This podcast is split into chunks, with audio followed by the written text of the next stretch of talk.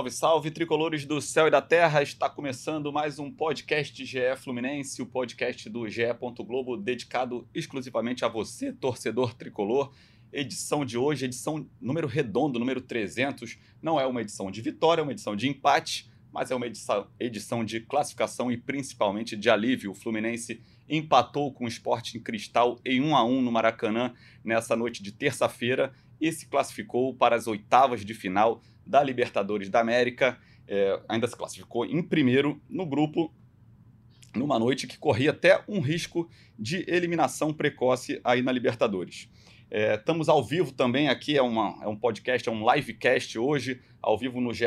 Globo, no YouTube, no Twitch e no TikTok. Então, se você quiser é, também participar, é, deixar seu comentário, é, interaja lá com a gente, a gente vai ler alguns comentários aí durante a exibição aí da, do nosso livecast. É, antes de a gente começar aqui o debate, é, o Gabriel Amaral, que é a voz, é o representante do Fluminense no Voz da Torcida aqui do GE. Globo, ele entrou em contato conosco, ele é, informou que ele preferia não participar hoje da, da edição do podcast.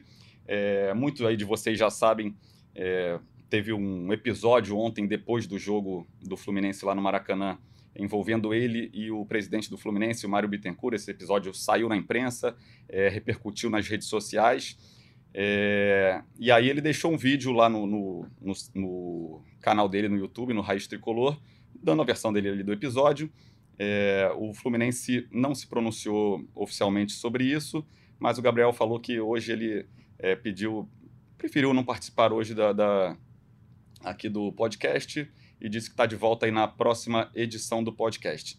Então vamos lá, introduzindo aí nossos convidados de hoje, aquele, o comentarista mais pedido de todos, Cauê Rademacher. Cauê, em algum momento você temeu aí a, essa classificação do Fluminense?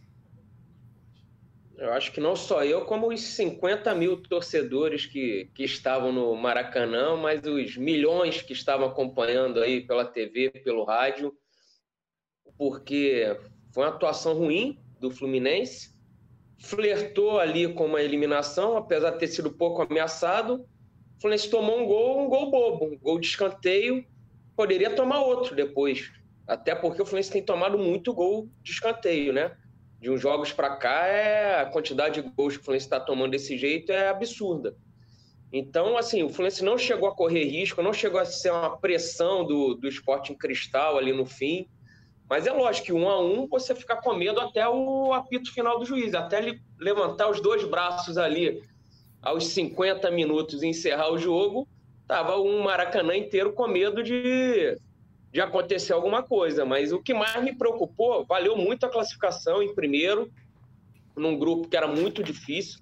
Se provou realmente um grupo da morte, porque era um grupo muito difícil, mas mostrou que o Fluminense precisa jogar mais bola para daqui a um mês, mas quando começarem as oitavas de final, ali já são as semanas dos dias 2 e 9 de agosto, o Fluminense tem que evoluir, porque o Fluminense tem jogado mal, eu achei um jogo bem ruim do Fluminense. Você vê poucas aquelas trocas de passes que a gente está acostumado a ver, aquelas infiltrações, o, o Ganso achando um passe para o Samuel Xavier, rasgando a defesa, tudo, a gente não vê mais isso. Então, acho que ofensivamente o Fluminense piorou muito, tem criado muito pouco, poucas chances de gol ontem e, e fez um jogo mais ou menos duro com o Sport Cristal, que é um time bem abaixo do, do Fluminense. Né? E na nossa mesa aí, completando Gustavo Garcia, setorista do Fluminense. Gustavo Garcia, tudo bem? Você acha que foi podia ter sido mais tranquilo essa classificação a partida de ontem? Fala Siqueira, Cauê, tricolores do céu e da terra. Sem dúvidas, né? Acho que os torcedores do Fluminense, acho que já do jogo contra o Bahia, né? Foram perdendo um pouquinho de vida, eu diria assim, desde este último jogo, sofrendo mais que o necessário, né? Passando os finais os minutos finais da partida ali com o coração na boca, eu diria. É assim, eu acho que a gente tem sempre aquela história, né, do copo meio cheio, copo meio vazio. Se você for olhar o copo meio vazio, o Fluminense sofreu mais do que deveria, sim, para conseguir essa classificação após ter vencido os três primeiros jogos. É, time não teve uma boa atuação no Maracanã na noite de ontem, achei que, que deixou a desejar mais uma vez. Mas olhando o copo meio cheio, né? Acho que o Felipe Melo até cita isso em algum momento, ah, o grupo da morte da Libertadores. Eu concordo que, que foi o grupo mais difícil, assim, não consigo ver outro grupo tão complicado. The Strongs na altitude, o Sport Cristal, que se mostrou uma equipe bem organizada, deu dificuldade para o River Plate, deu, é, venceu o The Strongs na altitude, impôs essa dificuldade ao Fluminense também no Maracanã. Então, se o Fluminense avança em primeiro, é, antes do jogo mesmo, eu até conversava com alguns tricolores, alguns amigos, falava, acho que o importante nesse momento é o Fluminense passar, independente da forma que vai ser, se vai ser em primeiro ou em segundo, sofrer, não, ele tem que avançar. E eu acho que o objetivo foi cumprido. Então, assim, olhando o copo meio cheio, é isso. Acho que o Fluminense avançou, mas como o Cauê ressaltou muito bem, acho que o time precisa evoluir em muitas questões, precisa voltar a, a, a apresentar variações, que eu acho que segue muito refém ainda é, de um estilo de jogo e, e, vem morrendo abraçado, eu diria assim, a esse estilo, preso àquele estilo, sem mostrar alternativas. Né? Acho que a gente vai debater mais isso. Mas assim, eu acho que de imediato o Fluminense tem sim que comemorar essa classificação. E vou pegar de exemplo até mesmo a torcida do River Plate. É, dessa vez não estava lá acompanhando o jogo, eu estive lá no Monumental, no Fluminense River, e assim, vi que a torcida realmente é muito presente, comemorou muito a vitória em cima do Fluminense, mas pelo menos na, nas redes sociais, a repercussão que eu pude acompanhar, assim, os caras fizeram uma festa tremenda por essa classificação do River em segundo, por entender a dificuldade do grupo e entender a dificuldade que o River passou para avançar. Então, assim, eles comemoraram muito, muito mesmo, festejaram muito. E como diria até mesmo o Riquelme, né? Libertadores começa agora, né? A partir das oitavas. Então, começou a Libertadores para o Fluminense. É, essa partida do Fluminense, ela, o Fluminense não faz uma atuação fantástica, não, não vem fazendo atuações fantásticas já há um tempo. É, mas até começou ali, é, começou sendo pressionado ali bastante. O, o Esporte Cristal até surpreendeu um pouco, marcando alto e tal. E o Fluminense demora um pouco a entrar no jogo, depois consegue fazer o gol. E aí parece que vai ser. O jogo vai estar sob controle ali, o resultado, toma o gol e aí fica naquela aquela tensão o segundo tempo inteiro. O Fluminense não chega a, a correr riscos, né? A sofrer bolas ali que passe perto e tal. Mas esse, o placar era muito perigoso, né? Aquele. Pode, sai um gol bobo ali e aí Deus, vira Deus nos acuda. Então o Fluminense é, flertou ali com, com os riscos, mas sem é, sofrer tantos sustos. E nesse gancho que o, o Gustavo falou de torcida aí, né, eu estava bem, ele estava com a equipe do Globo Esporte é, bem atrás do gol ali, bem atrás das placas é, de, de, propaganda ali atrás do gol do, do Fábio no segundo tempo, do Fábio não, do gol que o Fluminense estava atacando no segundo tempo, em, em, a, abaixo do setor sul ali, né? E aí no apito final é, não tem aquela festa da torcida. O Fluminense se classifica, se classifica em primeiro, no grupo, mas não tem aquela explosão na arquibancada, aquela festa da torcida. A gente escuta alguns aplausos, vaias, um misto ali de aplausos e vaias, depois é, fica, até surpreso, né? Porque o Fluminense passa num grupo que era considerado difícil. E vocês acham que a torcida está exigindo muito, assim, é, é, desse time? Tipo, não só ter que se classificar, mas também, pô, ter que jogar, encantar, ter uma vitória convincente ali. Não era mais. Ontem era mais classificar mesmo, não? Ah, era classificar, mas esse time deixou o sarrafo alto, né? As exibições que o time tem tido desde o ano passado, no título carioca goleando o Flamengo, depois fazendo 5 a 1 no River Plate, disparando na liderança do grupo. O futebol que, que, o, que o Fluminense apresentava deixava o sarrafo lá, lá em cima. Aí o Fluminense, nos últimos 10, 11 jogos, o Fluminense tem jogado muito mal. E a, eu acho que o, a torcida mostrou, de certa forma, ali com, com as vaias, concordem ou não, a insatisfação dela com o que o Fluminense tem jogado. A torcida apoiou ali do começo ao fim, não teve vaia durante o jogo. O Esporte Cristal fez o gol, não teve vaia, a torcida continuou apoiando, jogando junto, mas assim que acabou, parte ali da, da arquibancada até me surpreendeu. Assim que acabou o jogo, tive aquele alívio, já desci para sair logo, para ir andando para o metrô. Aí comecei a ouvir vaias, foi, foi até uma surpresa para mim, que eu não esperava ali vai, mas entendi completamente quem vaiou. Aí veio uma galera, metade aplaudindo, metade vaiando, aí a outra parte vaiou, outra parte aplaudindo em cima.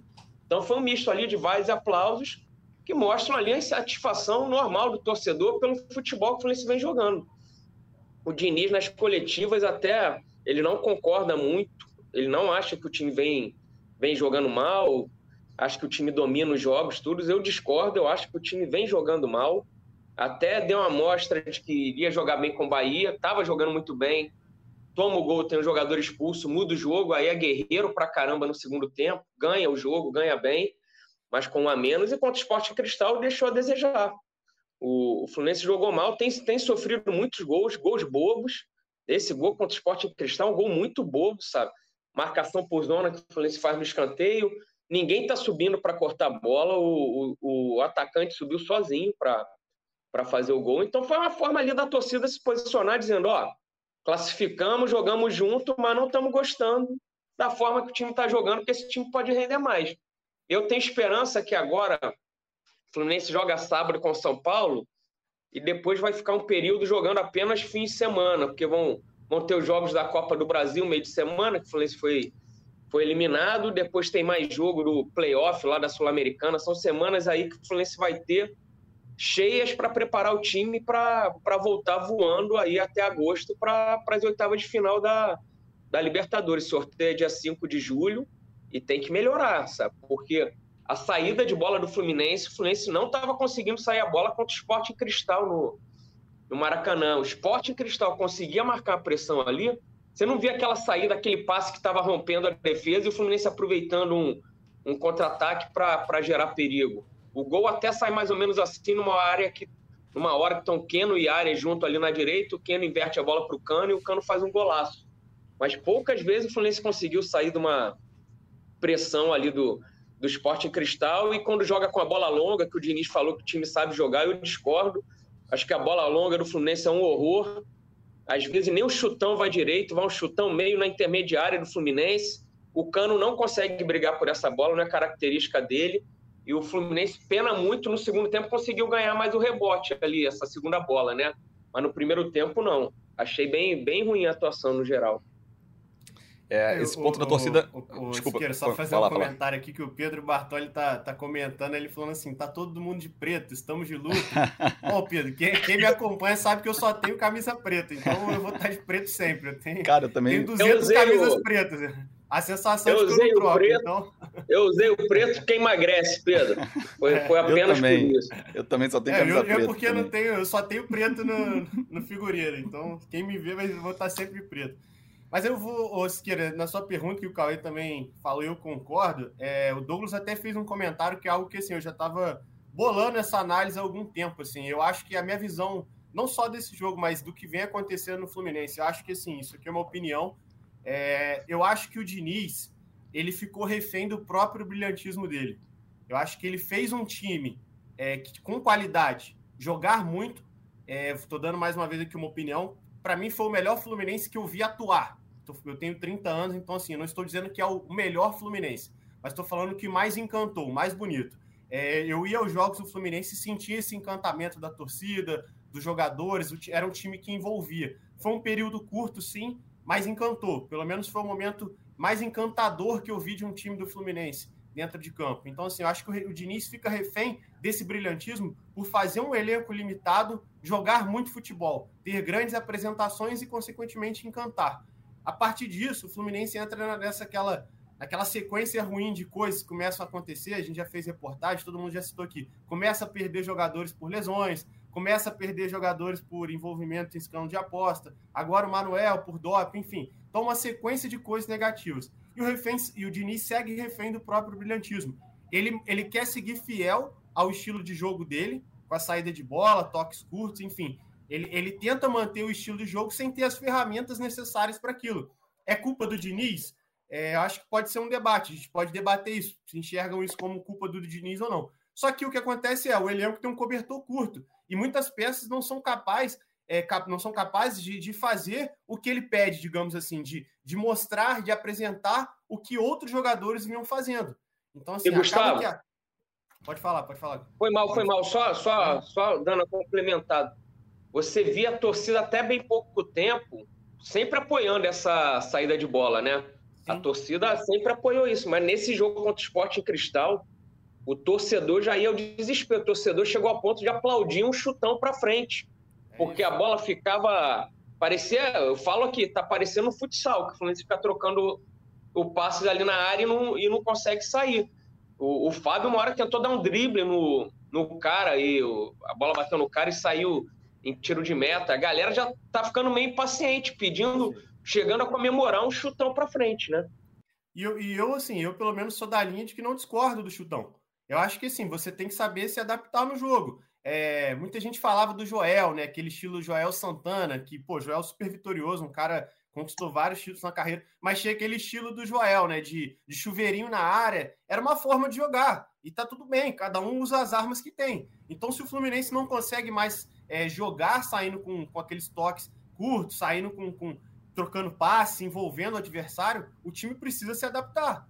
O que não pode é ficar refém disso e não buscar alternativas, como muitas vezes não apresentou. Em vários jogos dessa sequência negativa do Fluminense, o Fluminense foi um time batido ali, que não, não, não criava, que passava por um deserto de 10, ficava refém do Arias, que está tendo que se desdobrar é, para o time. Vi, vi muitas críticas para o Arias no jogo de ontem. O Arias fez um papel ontem de lateral, foi quem desafogou o time. Aí todo mundo fala, ah, o Ares não tá, não tá correspondendo mais ofensivamente. Claro, o cara, ele, a função do Ares antes era se mover ao redor da área. O mapa de calor dele era um U.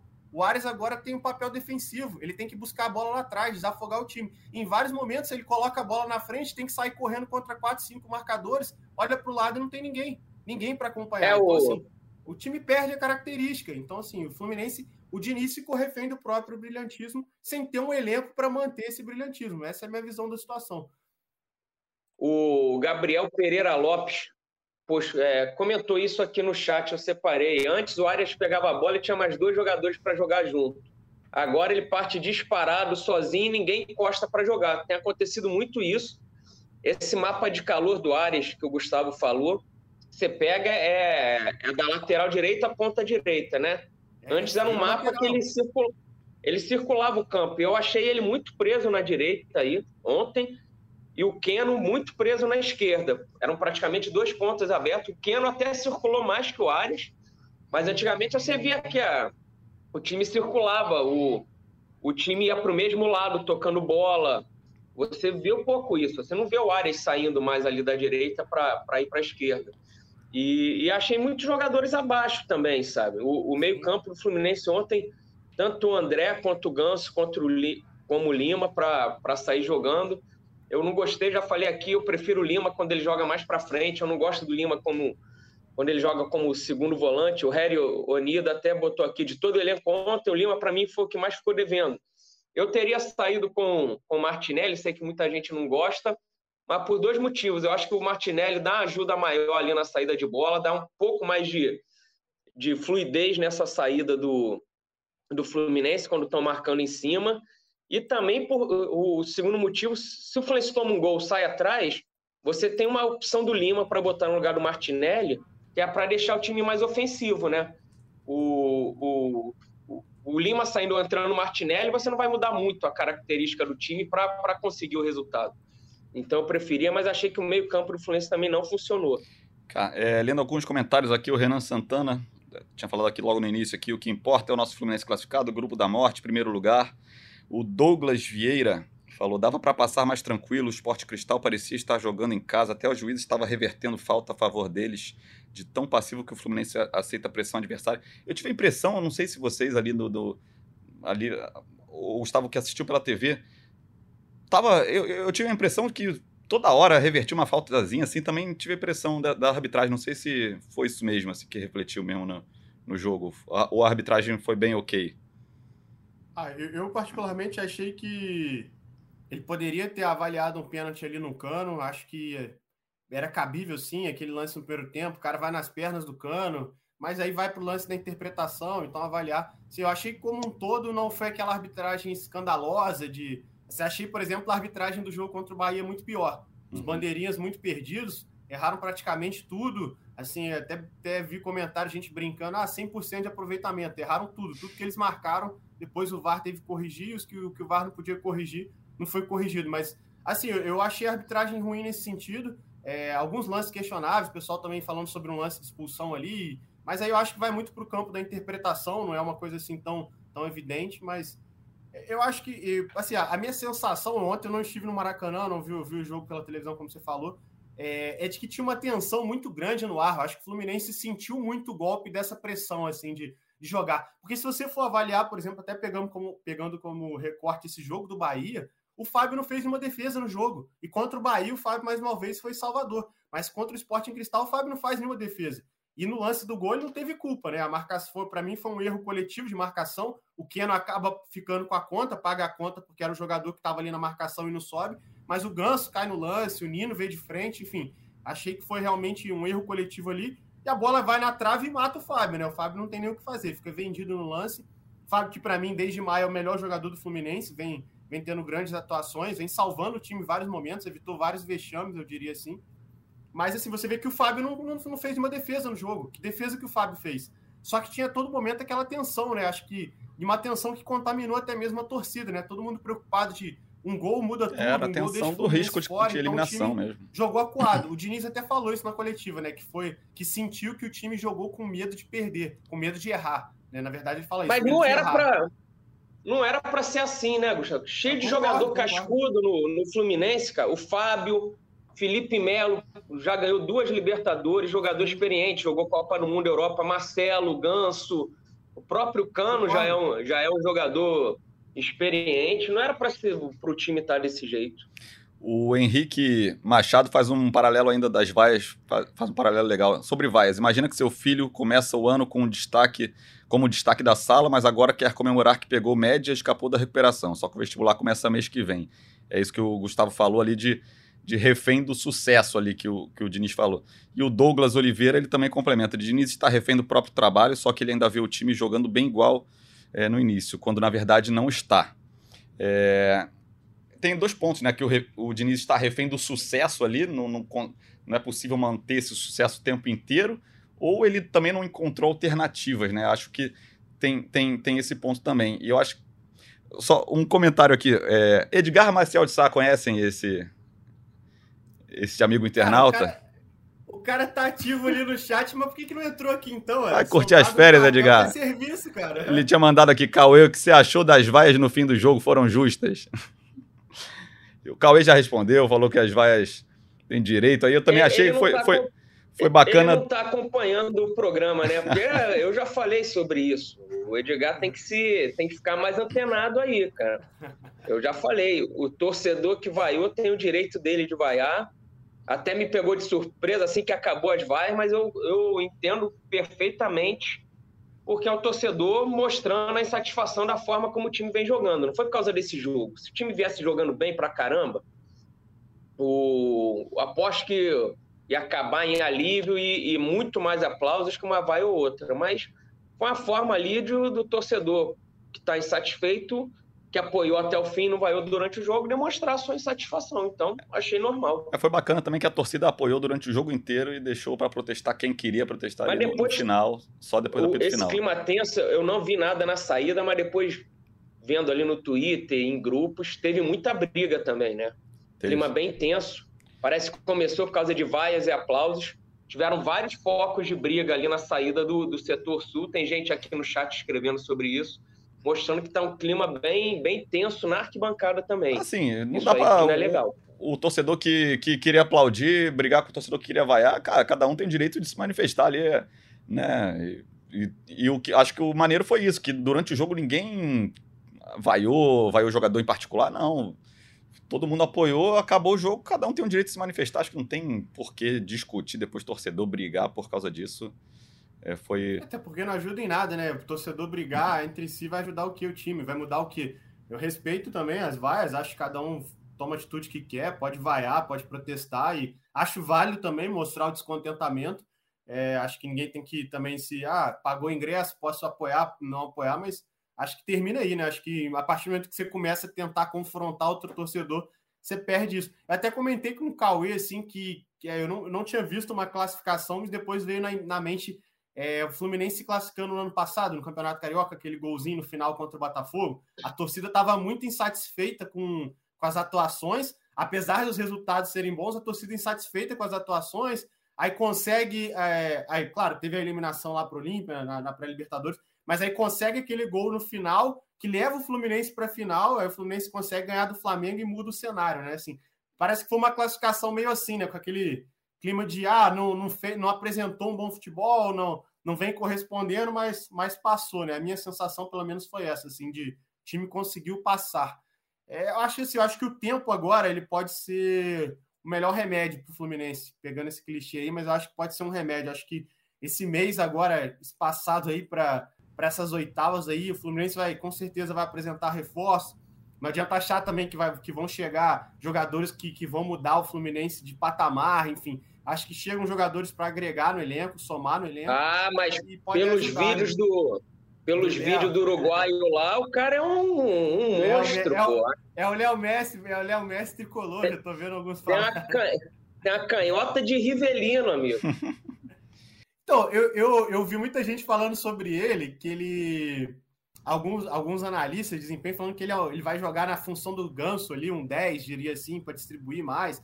Outros já que ah, é um novo Ares, um jogador que se movimenta. Eu, eu aqui não estou comparando futebol, mas pelos vídeos que eu vi, confesso que não acompanhei a carreira, ele me lembrou mais um Conca, assim, no estilo de jogo.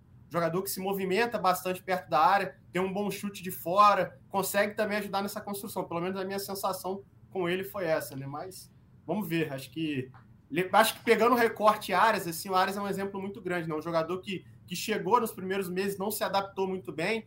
É, muita gente já tinha até descartado ele para 2022 e desde 2022 vem sendo um jogador fundamental aí para a equipe. Vocês acham que essa dificuldade do Fluminense em retomar aquele estilo de jogo, aquele, aquela boa fase que estava no início do ano, passa pela mudança nessa peça ali do meio de campo, que é é, a ausência do Alexander, né? É, e é o Lima com as características diferentes que o Lima tem. Talvez o Martinelli tenha características um pouco mais próximas ali do Alexander e que poderia é, apoiar mais o Arias ali, ou, ou o Keno no, pelos lados. Acho que pode passar por essas características diferentes da, da, das reposições? Cara, o Alexander, sem dúvida nenhuma, faz uma falta gigantesca, né? Ele, ele desafogava o time na saída, ele chegava na frente, ele marcava, ele cobria o Marcelo, ele era mil e uma utilidades ali, jogava muita bola, dava caneta, chutava no gol, fazia gol. Mas o time já jogava muito bem sem o Alexander ano passado, né? Jogava o Martinelli às vezes, tinha o Nonato, saiu o Nonato, o padrão manteve ali. Depois, Martinelli com o Iago, eu acho que tanto com o Martinelli quanto com o Lima era para estar tá jogando mais. Não, não, vejo a saída do Alexander, que nem começou o ano jogando, porque estava no, no Sul-Americano Sub-20, sabe? Não pode ser a única explicação para a queda de desempenho. É lógico que se ele voltar, vai ajudar muito. Ontem foi o primeiro jogo, se eu não estou falando besteira, foi é, o primeiro jogo que o Diniz contou com todos os titulares que ele tem à disposição, né? O Alexander não conta porque está tá entregue. Então foi o time que ele pôde escalar ideal, foi o primeiro jogo. E agora vem o jogo contra o São Paulo, não sei se vai jogar todo mundo. A gente vai ter que ver essa sequência agora de brasileiro com o jogo uma vez por semana, mas sendo Martinelli, sendo, sendo Lima, é o Fluminense jogar mais bola do que está jogando.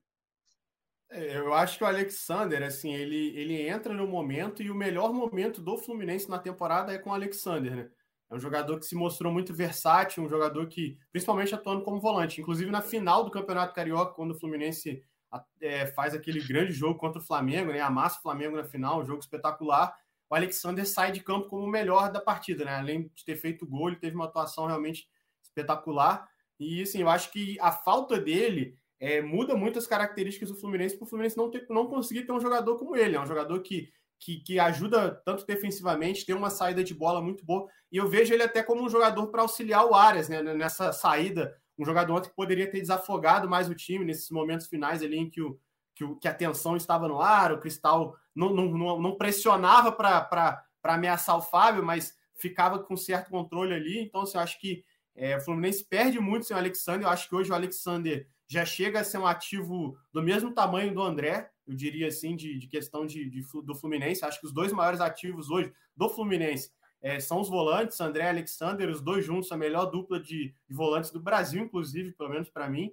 É, mas assim, acho que não dá para ficar só nessa tecla de ah, Alexander, Alexander, Alexander. É, o Fluminense, enquanto não tiver Alexander, não vai jogar, enquanto não tiver Alexander, não vai conseguir corresponder. Eu acho que tem que virar essa chave. Eu acho que assim, a gente pode pegar esse recorte contra o Bahia, que acho que o time já deu sinais de melhorias, é, e, e, avaliar que contra o Cristal, que era para o time realmente ter um grande desempenho por ser um jogo chave, é o time sentiu o momento e não conseguiu desempenhar aquilo. Então, acho que assim, Acho que sábado contra o São Paulo é, vai ser a grande resposta mesmo. Ah, o Fluminense conseguiu virar a chave ou não? O jogo contra o Esporte Cristal realmente foi pela tensão do jogo, pelo que valia o jogo, enfim, se o time vai conseguir se reorganizar. É, eu acho que assim, é, essa, essa janela pode ser muito positiva, pelo que a gente já falou, até para essas questões de não poder contar com o Alexander, que é um jogador-chave. Acredito que para as oitavas ali ele ainda talvez não tenha condições, mas já caminhando para umas quartas, caso o Fluminense avance, é um jogador que vai retornar e vai fazer muita diferença, mas precisa haver vida sem Alexander, né? Um time não pode ficar refém somente de uma peça. Eu acho que os últimos dois meses aí foram ingratos com o Fluminense em todos os sentidos, que a gente já falou, todo mundo já sabe, mas o time precisa encontrar variações. Eu acho que o momento é esse, encontrar variações para momentos como, como esse, em que você não pode contar com determinadas peças e não morrer abraçada somente um estilo de jogo, como o time fez nesses últimos 10, 11 jogos aí. Comprar casa própria, realizar a viagem dos sonhos ou adquirir seu veículo sem desperdiçar estalecas. Com a Ademicon, lógico que dá. Fique de olho na casa mais vigiada do Brasil e planeje sua liberdade financeira. A Demicon. É crédito, é investimento, porque é especialista em consórcio. O Fluminense realmente precisa encontrar vida sem o Alexander, porque é para a torcida não contar muito com o Alexander, assim, por muito tempo mesmo. A lesão dele foi uma lesão muscular muito grave, assim, é muito é, rara uma lesão muscular do, do grau dele ali, é grau 3, grau 3 é é, rompimentos acima de 80% da fibra. A gente até apurou que foi um lance muito infeliz ali no treino, assim, não, não, tinha, não teve nada a ver com, com a questão do joelho dele, da lesão anterior. Foi um lance ali que um, um lance de treino que ele acabou é, passando a perna esquerda por cima da bola, escorregando por cima da bola, e ele a, abre todas as pernas ali, com até um, é, um espacate ali do, do, do, do balé ali, tipo, ele abre todas as pernas e, e, e o músculo é, estende muito é, rompe muito, assim, não, não, chega, não é um rompimento total do músculo, mas é, esgarça muito o músculo, então é uma contusão grave para a musculatura, né? Que vai demorar muito e aí ele vai voltar, vai ter que se recondicionar, então tem uma previsão ali de ele voltar só numa suposta, numa uma possível semifinal, nem sei, assim, é, é, é pro Fluminense realmente ah, não contar antes. muito com, vai voltar com antes, o Alexandre. Quartas de final, quartas de final, pelo menos. Vamos, vamos ficar positivos. Siqueira é muito pessimista. Siqueira, pô, tá muito É a previsão que passaram, é semifinal. Olha, eu já tô projetando o Fluminense na semifinal e vocês estão falando que é pessimismo, ó. Mas é, é. Vai chegar na semi com o Alexander, então é. a torcida acalmar o coração. Uma, uma, uma coisa interessante ali da, me chamou atenção no, no pós-jogo ali, o, a coletiva do Thiago Nunes, né? O Thiago Nunes falou que conseguiu tirar o Fluminense ali da zona de conforto. É, tentou tirar a velocidade do Fluminense, pressionar a saída, eliminar as linhas de passe possíveis e tentar forçar o Fluminense a jogar longo. É, eu, eu vi o Fluminense com muita dificuldade ali no início, principalmente do jogo, para conseguir fazer o encaixar esse jogo, né? Ele tentava trocar passes, não conseguia, acabava errando, e aquela pressão muito em cima, muito lá no ataque do, do, do Esporte Cristal. Eu concordo ali com o Thiago. O Thiago Nunes é um cara que também conhece bastante o Diniz ali, no, do Atlético Paranaense, daquela, daquele período. O Diniz não concordou muito né, na, na, dessa análise, né? Mas eu queria que vocês tivessem essa visão tática aí do. Concorda com essa visão do Thiago Nunes? Conseguiram é, tirar o Fluminense da zona de conforto? Eu acho que mais no primeiro tempo do que no segundo, né? No segundo tempo, acho até que o Sporting Cristal cansou. É difícil manter aquela pegada do que eles estavam fazendo no primeiro tempo. Segundo tempo, se você vê, o Fluminense teve muito espaço para. O Fluminense conseguia passar ali. Quantos contra-ataques o Fluminense teve com, com áreas puxando, até com Keno, mas que, o, que não conseguiu dar em nada? Só em dois momentos ali teve um cruzamento que o Cano cabeceou muito fraco na mão do goleiro e depois Logo depois, uma cabeçada do Arias, que foi mais forte, mas foi em cima do goleiro. Eu acho que ele teve muito mérito, o Sporting Cristal, ali no primeiro tempo. Mas no segundo tempo, eles cansaram. E quando cansou, o Fluminense conseguiu administrar melhor, tanto que o Fluminense passou. Não passou muito sufoco ali. É lógico que fica aquela tensão, aquele medo, porque qualquer cruzamento, bola na mão, qualquer vá marcando pênalti ali é Teve uma falta perto da área ali, perto da meia-lua, em, em um momento do jogo, o cara bateu mal, mas ficou essa tensão pelo resultado. Mas, no geral, o primeiro tempo foi muito bom, achei do Sporting Cristal e que eles cansaram e o Fluminense conseguiu com isso sair melhor ali da, da pressão no segundo tempo. Eu acho também, acho que até o lance que, que, que, que marca muito isso, que eu vou muito nessa linha do Cauê, é aquele lance, acho que com cinco minutos de jogo que o Samuel tenta sair, aí ele vai dar um chutão, tá muito apertado, dá um chutão, a bola desvia no Lima e cria uma oportunidade para o Cristal que o cara acaba isolando a bola, não passa nem perto do gol, mas é a primeira ameaça assim do Cristal. Eu acho que, que acontece muito isso mesmo dessa pressão, mas assim eu acho que a, eu acho que a gente sempre muito vai muito naquela questão, né, de analisar um lado só, esquece que do outro lado tem um time também capacitado, enfim. Acho que o, o Cristal teve os méritos dele é, na partida, mas o Diniz até fala isso na, na coletiva e nesse, nesse ponto eu concordo com o Diniz. Eu acho que se o Fluminense estivesse num dia bom, com, com jogadores mais leves, o Fluminense tinha tudo para ter goleado o Cristal nessa partida. Eu acho que assim, pela construção, enfim. É... Ah, o Cristal não é que. O problema é que esse dia bom, esse dia bom não chega, né? Não chega. Esse dia bom tá custando a voltar. Ficou ano passado, ficou ano passado. É, e, e, eu vejo que assim, o, o. Até assim, eu vou nessa questão, ah, o Thiago Nunes de. Realmente, ele, ele não apresentou nada novo. Acho que ele vem nessa ideia de que outros treinadores já vêm tentando fazer com o Fluminense, que é pressionar a saída, de certa forma, é dificultar a criação do Fluminense é, domínio, fazer um certo domínio ali no meio de campo, e ao mesmo tempo ele conta com a, com a, com a infelicidade de um dia ruim do Ganso, que ontem não, não conseguiu ter uma grande atuação, um Lima que, fora das características dele, também acho que, pelo menos para mim, não, não teve um bom desempenho. E então, assim, o time fica refém desse, digamos assim, dessa saída pelos lados ali com Cano e com Cano, não, perdão, com Kenny e com Arias, e, e, não consegue criar, né? Fica um pouco de, de um deserto de ideias ali pelo meio e tendo que forçar muito pelas pontas, mas assim, é, é a gente está comentando claramente esse jogo contra o Cristal, mas é, é, uma dificuldade que o Fluminense apresentou também em outros momentos, tirando esse jogo contra o Bahia, que é aquela questão de consegue, de certa forma, vencer as primeiras linhas ali de marcação, mas depois que passa do meio de campo, fica um time limitado, digamos assim, sem, sem criatividade, sem muitas opções, né? Mas eu acho que a gente precisa agora ver com, com jogadores à disposição. O Cauê bem ressaltou agora, o Fluminense time ideal seria aquele time que jogou a final do Carioca e começou contra o River. Então, os 11 ali. Hoje o Fluminense tem 10 desses 11, só não tem o Alexander. Então, a gente vê como esse time vai se portar a partir de agora. Se, claro, o Diniz conseguir é, dar uma sequência para a equipe, né? Algo que o Diniz gosta e desde maio não consegue fazer, né? Tá sempre tendo que mudar escalações aí por conta de, de problemas, seja por lesões, cartões, enfim. Aqui, o Carlos Alessandro aqui nos comentários. Essa saidinha do Diniz já deu, ninguém aguenta mais o time tocando a bola na própria área e recuando a bola para o Fábio. É...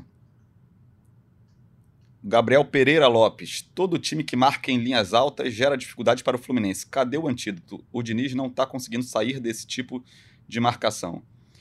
E o Pedro Bartoli, surreal. Os erros ontem de saída demos uns dois escanteios. Achei o André abaixo também nesse quesito. Quando ele não faz o arraste, ele sofre, bem como o sumiço do Ganso no jogo. Sobre o Ganso especificamente, acharam que ele está tendo dificuldade é, nos então, últimos jogos? tem a pergunta aqui do Renan Santana. Cauê, você acha que o Ganso estava num dia ruim ou foi mérito tático do esporte que conseguiu abafar bastante o jogo dele? Eu acho que foi um mérito do, também do, do Sporting que conseguiu abafar não só o jogo do Ganso, do Fluminense, né? Quantas vezes o Fluminense conseguiu chegar trocando passe, passe? Foi mais ali na. O Fluminense teve um bom momento na partida quando fez o gol e, e começa a rondar ali a, a área do esporte cristal. Parecia que o Fluminense ia conseguir chegar ao segundo gol a qualquer momento. Mas você não, não viu um Ganso inspirado, aqueles passes que a gente está acostumado a ver o, o Ganso dá. Eu acho que foram as duas coisas. O Ganso não estava inspirado e, o, e a forma como o Esporte Cristal, principalmente no primeiro tempo, marcou o Fluminense, matou muito ali a, a forma do Ganso jogar. Garcia também, que, que você acha que o Ganso é, são questões táticas ali que, que, o, que estão anulando ele ou ele realmente está passando por um, uma fase mais difícil? Eu acho que, que um pouco dos dois. Eu acho que, como falei, a gente sempre tende a achar que é só culpa de, ah, é culpa de um time, enfim. Acho que é o mérito do Sporting que fez essa marcação, dificultou a saída do Fluminense, dificultou essa parte criativa, mas ontem sim eu acho que o Ganso não conseguiu desempenhar o papel que a torcida gostaria, enfim, que o Diniz também pensou para ele na partida, tanto que ele é substituído cedo, né? Ele no segundo tempo ele, ele deixa a partida porque o Diniz é, opta por, por avançar um pouco o Lima, tirar o Lima de volante ali, avançar mais o Lima. Também durou pouco, depois ele coloca, coloca o Pirani na função, mas eu acho que, que um pouquinho dos dois, assim, acho que mérito do Cristal também, e o Ganso, assim, ontem não, não conseguiu desempenhar. E aí eu volto a dizer, assim, até o Tesqueira abrindo mais, eu vi em vários grupos, vi, vi, até coloquei um comentário no Twitter também aqui, e respeito a opinião dos outros, mas muita gente criticando o Arias, né? Falando, ah, o time está mal porque o Arias não faz a mesma função. Ah, e eu acho que a questão do Arias passa muito até por isso do Ganso também. Do Ganso não ter esse auxílio nesse suporte. É, a gente aqui não está com esses mapas para mostrar, mas eu particularmente observei bem os mapas de calor do, do Arias no jogo. E esse ontem o Arias, o papel do Arias foi um papel de lateral. O mapa de calor do Arias, que eu já tinha até falado isso no começo, que antigamente era um U perto da área, ele ficava fazendo um U porque ele ficava circulando a área de um lado para o outro. Ontem o Arias ficou preso na lateral. Ele avançou em alguns momentos pelo lado direito, mas a parte em que ele mais se concentrou foi, na, foi no, no lado direito defensivo do Fluminense. Então, assim, ajudando a marcação e desafogando o time na saída de bola. Aí, quando o Arias avançava, não tinha ninguém para tabelar, não tinha ninguém para buscar, e passa muito por esse jogo abaixo que o Ganso fez, que o Lima fez, entendeu? Assim, a, a, eu acho que falar que o Arias caiu tecnicamente nos últimos tempos, eu concordo, ele não vem é, apresentando o mesmo futebol que ele vinha apresentando aí no, nos primeiros cinco meses do ano. Mas isso passa muito também pelo papel que ele vem desempenhando na equipe, que é um papel mais de marcação, de ter que buscar o jogo atrás, contribuir mais com essa saída de bola, puxando os contra-ataques. Em vários momentos, como eu disse aqui, não adianta. Ele vence as primeiras linhas de marcação, ultrapassa o meio de campo e ele só fica refém da velocidade dele. Porque ou ele corre para a linha de fundo desesperadamente, porque ele não tem nenhum companheiro para participar com ele, ou ele acaba perdendo a bola, que foi o que aconteceu ontem várias vezes.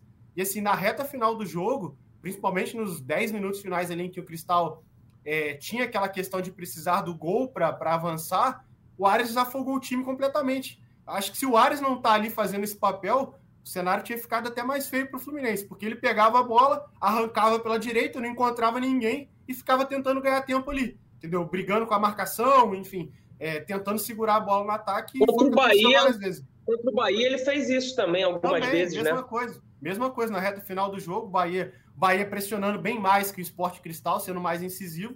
E, ele e o Fluminense com a menos, né? Com Fluminense com a menos. Então as arrancadas dele tiraram do sufoco ali. Sufoco. Então, assim, não é fazer o papel de advogado, falar, ah, o Ares continua desempenhando um grande futebol. Ele é o líder de assistências no futebol brasileiro na temporada. Caiu sim tecnicamente, pelo menos na minha visão, mas muito pelo papel que ele vem tendo que desempenhar para o time. Ele está tendo que ser um jogador muito mais solidário defensivamente, contribuindo nas saídas de bola para tentar buscar recursos e ser mais participativo do que antes, porque antes ele realmente fazia esse movimento ali perto, não que ele não ajudasse na marcação, mas antes ele estava mais concentrado ali perto da área, podendo dar assistências para o Cano, podendo tabelar com jogadores que apareciam. E agora, principalmente no jogo de ontem, ele fez um papel de lateral. O Ares fez um papel completamente de lateral. O mapa de calor dele no jogo mostra isso. Sobre o Keno, eu acho que o Keno gostei da participação dele ontem. Ele acabou dando assistência ali pro gol. Acho que o, o gol foi acho que mais mérito até do Cano ali, um, domínio ali, é, fora da área, ele surpreende ali a defesa e o goleiro dominando e batendo rápido, um chute no, no canto, mas eu gostei também do. Assim, eu acho que o Fluminense, ontem, no geral, o Fluminense ele não teve uma atuação coletiva tão boa, mas também não teve atuações é, individuais muito baixas. As atuações foram regular ali para cima, ali alguns. Foi, foi, não teve ninguém que falou assim, nossa, que atuação horrível e, e, e, também, também nenhuma atuação fantástica. Mas eu, eu gostei do, do, do É um show, de, um show de nota 5, né? Na Seis, meio todo mundo passando na média. Um monte de nota 5. Foram apagados, eu diria. Jogadores apagados, eu diria. Não, sem destaque nenhum, mas também, assim, não dá para falar que partida péssima, comprometeram, né? É, eu, até o mesmo Keno, é, ele, ele dá assistência e vou nessa linha do Siqueira aí de que é muito mais mérito do Cano, claro que o mérito também do Keno a gente não pode descartar, é uma assistência, mas o, a bola que o Cano encontra e manda pro gol, assim, espetacular, né? Mostrando faro de gol dele, que vinha sumido aí nos últimos tempos, mas também é um jogador que, assim como eu, eu, eu não falei que eu não queria ser um advogado do área, mas também perdeu muitas características, está tendo que sair muito mais da área porque a bola não está chegando, mas mostrou mais uma vez o recurso dele, né? Que é pegar e chutar pro gol. Mas se a atuação do Keno é, Garcia, agora a gente está no ar no Taon agora. Vou mandar um abraço aí para o Luiz Teixeira. Estamos aí no ar falando do podcast GE Fluminense. Também podem acompanhar depois aí no, na home do Fluminense, no GE. Globo. É, a gente está falando aqui sobre a classificação do Fluminense com um empate 1 a 1 com o Esporte Cristal no Maracanã. A gente estava falando agora com o Keno, mas vou entrar num assunto, assunto Marcelo. O Marcelo que voltou contra o Bahia depois de um tempo é, machucado e teve uma atuação ali regular contra o Bahia, teve uma boa atuação ontem e as estatísticas estão é, ao lado do Marcelo. O Marcelo, quando ele desde que ele chegou no Fluminense, ele está invicto. São oito vitórias e três empates em 11 jogos. E quando o Marcelo não esteve no Fluminense, o Fluminense teve uma vitória apenas, dois empates e cinco derrotas. Vocês acham que é só coincidência ou o Marcelo realmente é, tem um peso muito grande nesse time do Fluminense, Cauê e Garcia? Eu, eu, essas duas últimas, ele voltou agora dois jogos, né? Não foram grandes atuações do, do Marcelo. Eu até contra o Sport Cristal foi melhor do que contra o Bahia, mas também não achei uma, uma grande atuação ainda dele, não. Sem ritmo de jogo ainda. É lógico que ele tem as jogadas de efeito, uns passes, umas clareadas que ele dá muito boas, mas acho que ele acabou errando mais passe, mais metida de bola do que o normal. Talvez pela falta de, de ritmo de jogo dele, mas o desempenho dele, por enquanto, é. O retrospecto dele é impressionante. São né, nenhuma derrota, sair vitórias importantes, como foi na final do Carioca contra o River Plate, The Strongest. Então, por enquanto, o saldo é muito positivo do Marcelo. É, eu acho que dispensa comentários em questão da parte técnica, eu acho que é uma extra classe mesmo. Eu acho que a presença dele em campo já é fundamental para o Fluminense.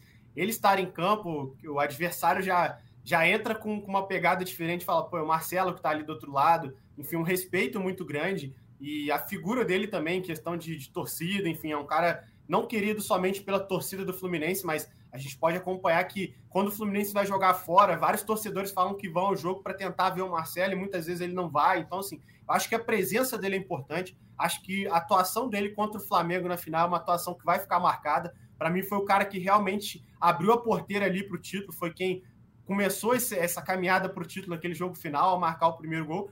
É, assim, é, pelo menos a minha sensação vendo essa partida contra o Sport Cristal é de que ele queria muito.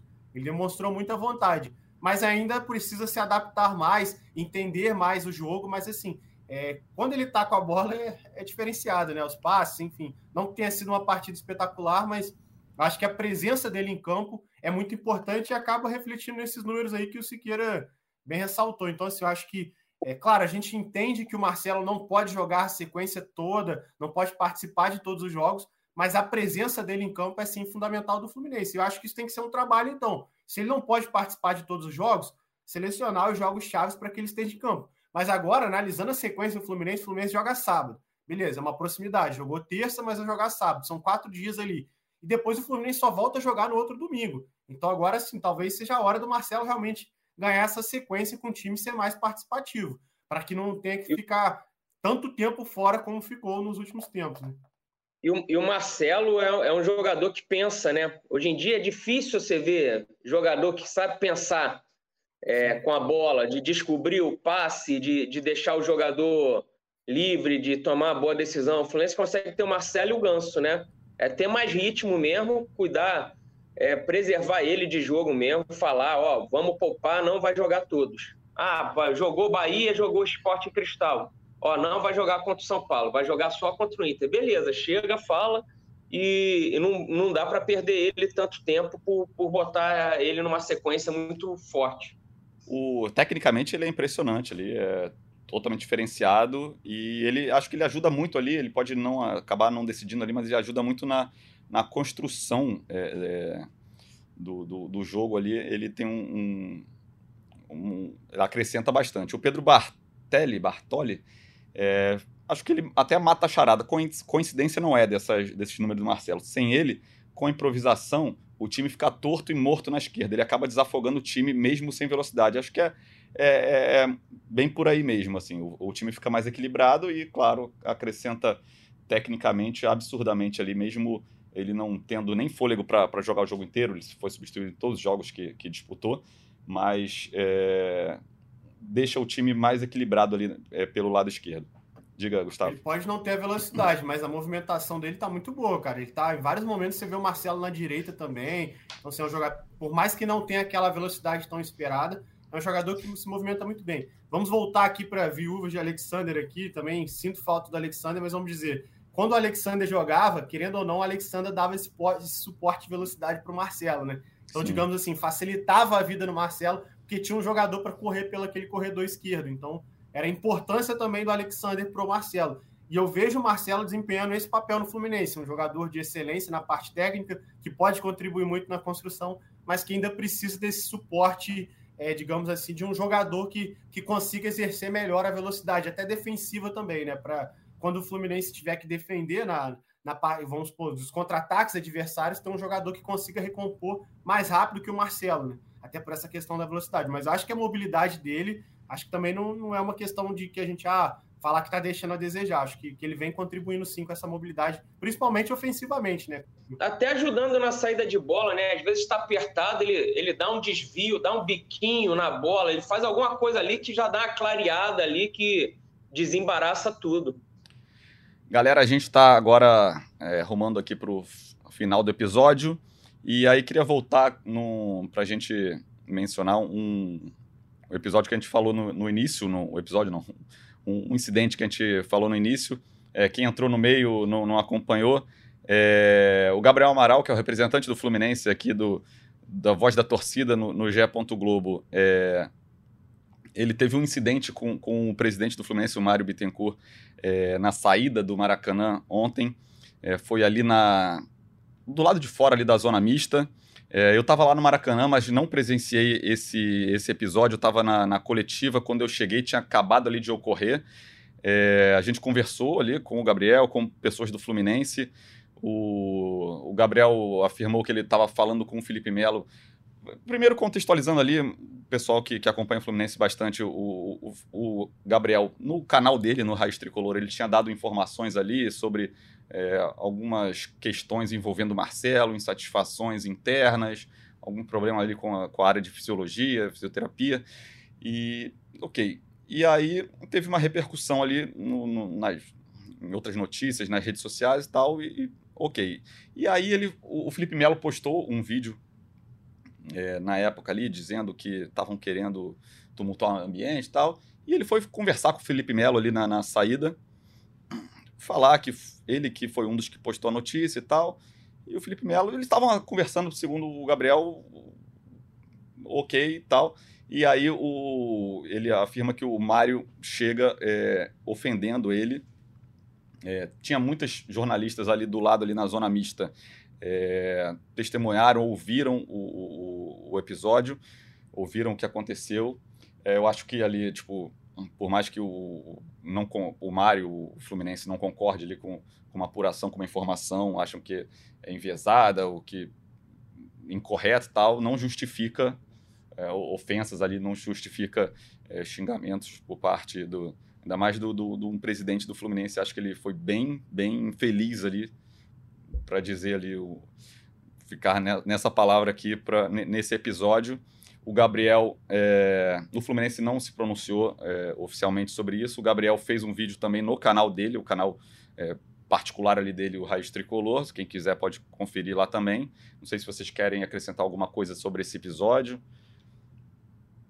É, eu, eu, assim, eu não acompanhei o fato, eu não estava no Maracanã, então acho que eu não tenho muito o que falar sobre o episódio, algo que eu não acompanhei, não presenciei. Mas diante de tudo que aconteceu, eu só queria prestar solidariedade ao Gabriel aí, porque eu acho que assim, é independente se ele acertou ou errou, se ele estava correto ou não nas informações, isso aí, é, quem acompanha o canal dele tem que avaliar se concorda ou não com a postura dele. Enfim, eu não vou entrar nesse mérito, ele fez o trabalho dele, entendeu? Então, assim, só que eu acho que a partir do momento que, que você abre para um embate desse sentido de, de, de agressões verbais, entendeu? Como os relatos estão estão, sendo narrados, enfim, por jornalistas. Como falei, eu não estava lá, eu não presenciei, mas o que vem sendo apresentado, eu acho que quando a gente entra nessa linha, vai muito até pela questão do que a gente falou aqui do torcedor, né? Desse enfrentamento entre torcedores é, da mesma torcida e até contra rivais também. Eu acho que o futebol não é isso, né? Então, sim, solidariedade ao Gabriel pelo, pelo episódio aqui. É, mais uma vez dizendo, não acompanhei, não estou aqui dizendo que o Gabriel está certo, está errado, que, que assim que o que ele trouxe foi certo ou errado, enfim, cada um faça o seu próprio julgamento, mas gostaria de deixar minha solidariedade ao Gabriel, porque acho que isso não, não pode ocorrer e a partir do momento quando a gente entra numa, numa situação como essa, a gente perdeu tudo, cara, porque, assim, essas ofensas verbais e pelo que falaram, tinha crianças próximas, enfim, tinha torcedores, então acho que, que nada melhor do que uma boa e velha conversa, né? Vamos conversar, vamos. Ou enfim, você não quer conversar, ou vai relevar o episódio, mas partir do momento que entra nesse enfrentamento dessa forma, eu acho que perdemos tudo, precisa ser tudo resetado mesmo, começar do zero, porque tá tudo errado. É, acho que são, são duas coisas. O, o, presidente não pode chegar xingando o jornalista, quem quer que seja que, que estivesse ali, sabe? Perde completamente a razão sobre qualquer coisa. Chegaram a falar, ah, mas ele estava numa área onde não podia estar, onde o jornalista não podia estar. Eu não estava lá, não sei onde o Gabriel estava. Mas eu acho que ele estava perto ali de onde estava todo mundo. Enfim, mesmo se ele tivesse numa área, um passo para lá, um passo para cá, onde ele não poderia estar, não é para o presidente chegar xingando ele do jeito que chegou. E outra coisa, eu vi muita gente desde o começo aqui do, do podcast no chat falando. Isso mostra que o clima tenso que está, o descontrole que está internamente. E eu, eu concordo muito com isso, cara. Porque no, no jogo contra o Atlético Mineiro, a gente já viu o Diniz sendo expulso de forma muito acima do tom ali contra, contra o juiz, contra o Bandeirinha. O, no mesmo jogo, o Eduardo Barros, que é sempre um cara muito tranquilo, bateu boca com o torcedor, na, virou para arquibancada, bateu boca com o torcedor. Depois, no jogo contra o Bahia, ele explicou o que aconteceu e tal, mas já foram. São dois caras que tem que estar sempre serenos ali, tem que passar tranquilidade. Dois caras batendo boca forte. E agora um episódio envolvendo o, o presidente do clube. Isso vai dando sinais, pelo menos para fora, para o torcedor, para os jornalistas que, que, que tá um clima tenso, sabe? Porque esse tipo de descontrole de todas as partes não é normal. É, o clima não estava, realmente estava um pouco pesado, é, tanto ali na torcida, da, da, questão das vaias, tiveram algumas brigas na saída, essa, essa questão ali também, que esse episódio que ocorreu ali no, no, no na saída do Maracanã. Mas o Fluminense está classificado, o Fluminense se classificou em primeiro, vai ter vantagem de jogar o segundo confronto em casa na próxima fase. É, o calendário vai ficar um pouco mais folgado aí nos próximos dias. O Fluminense volta a campo é, no sábado contra o São Paulo, dia 1 de julho contra o São Paulo no Morumbi, pelo Brasileirão. Depois tem a semana livre, então tomara aí que o, esse período agora com essa classificação garantida, o clima se acalme e entre torcida, entre Fluminense, comissão técnica, jornalistas, todo mundo se resolva. A questão de conversa, eu acho que também tudo pode se resolver na conversa. O Gabriel estava até conversando com o pessoal ali do Fluminense, Fluminense, dirigentes do Fluminense conversaram com ele. Espero que eles tenham se resolvido bem aí, que, que esse episódio não, não se prolongue.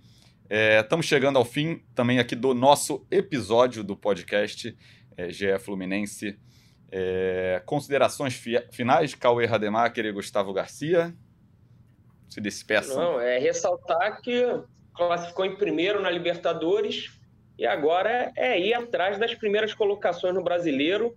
Esse jogo contra o São Paulo ganha muita importância, fora de casa. O Felipe Siqueira, eu diria que é o jogo mais importante da história do, do Fluminense. Então é jogo para jogar bem e vencer. Mas principalmente eu gostaria de ver o Fluminense jogando bem fora de casa, sem tomar aquele sufoco do time pressionando, saída de bola, o Fluminense conseguindo sair e mostrando que tá que vai vai evoluir para chegar nas oitavas de final da Libertadores em agosto voando. É, eu acho que nesse momento, pelo menos na minha visão, assim, o mais importante, o mais importante mesmo, mesmo é vencer. Porque eu acho que a vitória, de certa forma, ela consegue acalmar os ânimos diante de tudo que a gente já comentou aqui. Então, acho que a vitória nesse momento é o principal. É o Fluminense conseguir emendar uma sequência de bons resultados, mas claro que lembrando que o time precisa também apresentar é, evolução nessa parte técnica, nessa, na, na, parte tática também, e de certa forma, assim, não, não jogar como jogou contra o Flamengo na final, ou jogar contra o River Plate, mas de certa forma apresentar um bom futebol, porque a gente já viu que esse time tem condições de fazer e é o que todo mundo espera. acredito que, que vencer com, com, com grandes apresentações vai, vai, trazer umas, vai trazer bons ventos para o Fluminense, vai melhorar a maré. Então, o Fluminense consiga encaixar isso agora nessa sequência aí, vai ter um pouco mais de respiro, esse tão, tão sonhado respiro aí que o elenco precisava e que essa janela seja positiva para que o time consiga se reencontrar. Encerro aqui com mais um comentário aqui do amigo internauta, internauta Edgar Marcel de Sá. Arrume a casa aí, porque eu só volto na segunda-feira. Domingo tem tardezinha. Não é possível, cara. Todo fim de semana coisa está em todas. Coisa ridícula. e ele volta na segunda-feira um apresentando aí. Cidade, um senhor dessa idade indo no tardezinha. Então é isso. Segunda-feira, o podcast GE Fluminense volta, já com o Edgar Marcel de Sá também de volta. É, um boa, bom dia, boa tarde, boa noite a todo mundo, a todos os torcedores tricolores. Até a próxima, galera. Valeu! O Austin pra bola, o Austin de pé direito!